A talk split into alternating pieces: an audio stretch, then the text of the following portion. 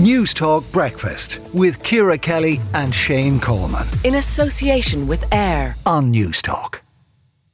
Now, despite the world being generally safer than we have ever seen before, we seem to get more and more nervous and afraid of everything when it comes to our children. That's according to Ellen Beate, who is the professor at Queen Maud University College of Early Childhood Education in Norway. Ellen, you have written a book about the importance of risky play for our children. Tell us what you mean by risky play. Risky play is when children we intentionally seek and explore risk and thrills in their play. So they explore uncertainties, they try new things that they have never done before, and it could potentially result in injury.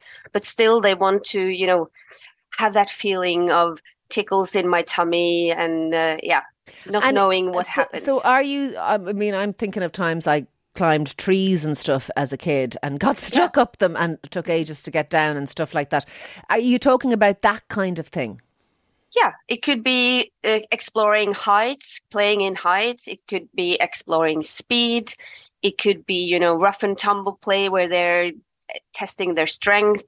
It could be exploring more dangerous elements out in the nature, or go exploring alone in the nature or other places. I suppose we live in an era where, I mean, I grew up in the 80s. There was very little health and safety. It wasn't really a consideration at the time. But we live in an era of health and safety now.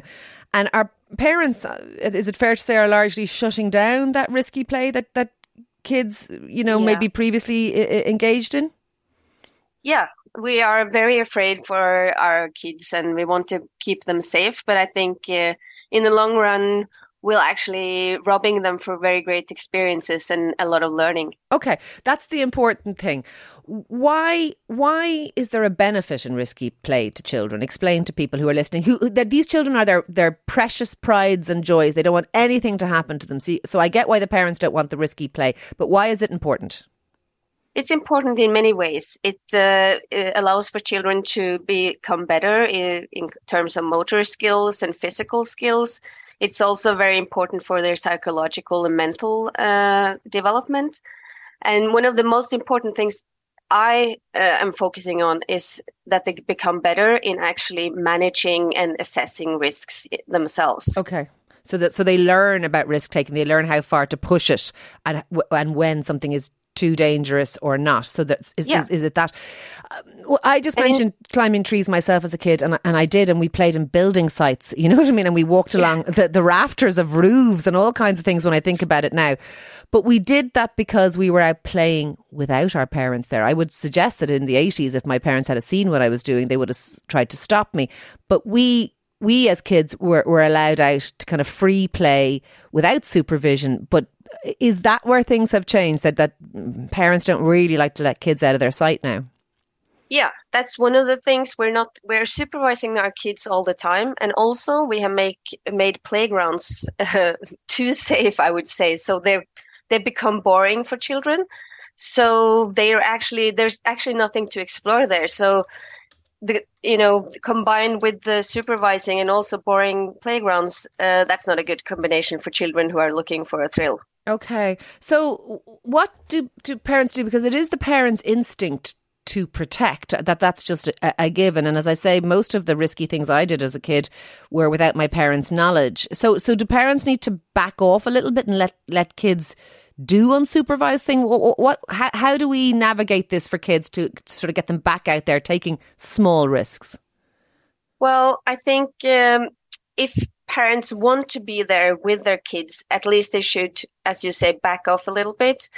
Children usually manage much more than us adults think. So if we can believe in them and a little bit more and let them try by themselves instead of, you know, stopping them or trying to help them all the time, I think we will notice that they are really good at managing risks and they become better and better step by step by being able to explore it. That's very interesting. So back off a little bit, parents, would be the advice. I have a theory that's based on nothing, let's be honest. But I was wondering, is this something to do with smaller family sizes? If you've only got 2 children, then each of those children is half your child family. Whereas back in the day in Ireland, we used to have families that were 10 children, and each of your children was 1/10 of the family. But also, if you have 10 children, you're run ragged, so you haven't got time to supervise every little thing. Has smaller family sizes contributed to this kind of helicopter parenting? Yeah, I think that's a good point. And it also is because we are getting children when we're older, and humans are tending to become less and less risk-taking themselves when they become older. So parents are less risk-taking themselves these days, and also have smaller families. So they don't tolerate that much risk or uncertainty. Okay. I'm just looking at some of your advice that they need to take on a bit of speeds, they need to use swings, slides, bicycles, they need to use real-world tools like knives, screwdrivers and hammers. These are things that people put on high shelves away from their children, but you're saying, no, we're getting it wrong.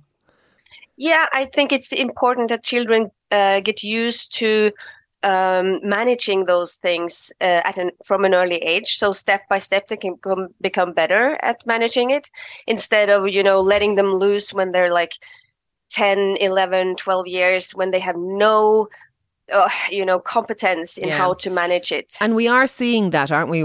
We are seeing kids losing some motor skills, both fine and gross motor skills. We're actually seeing that happen. Yeah, definitely.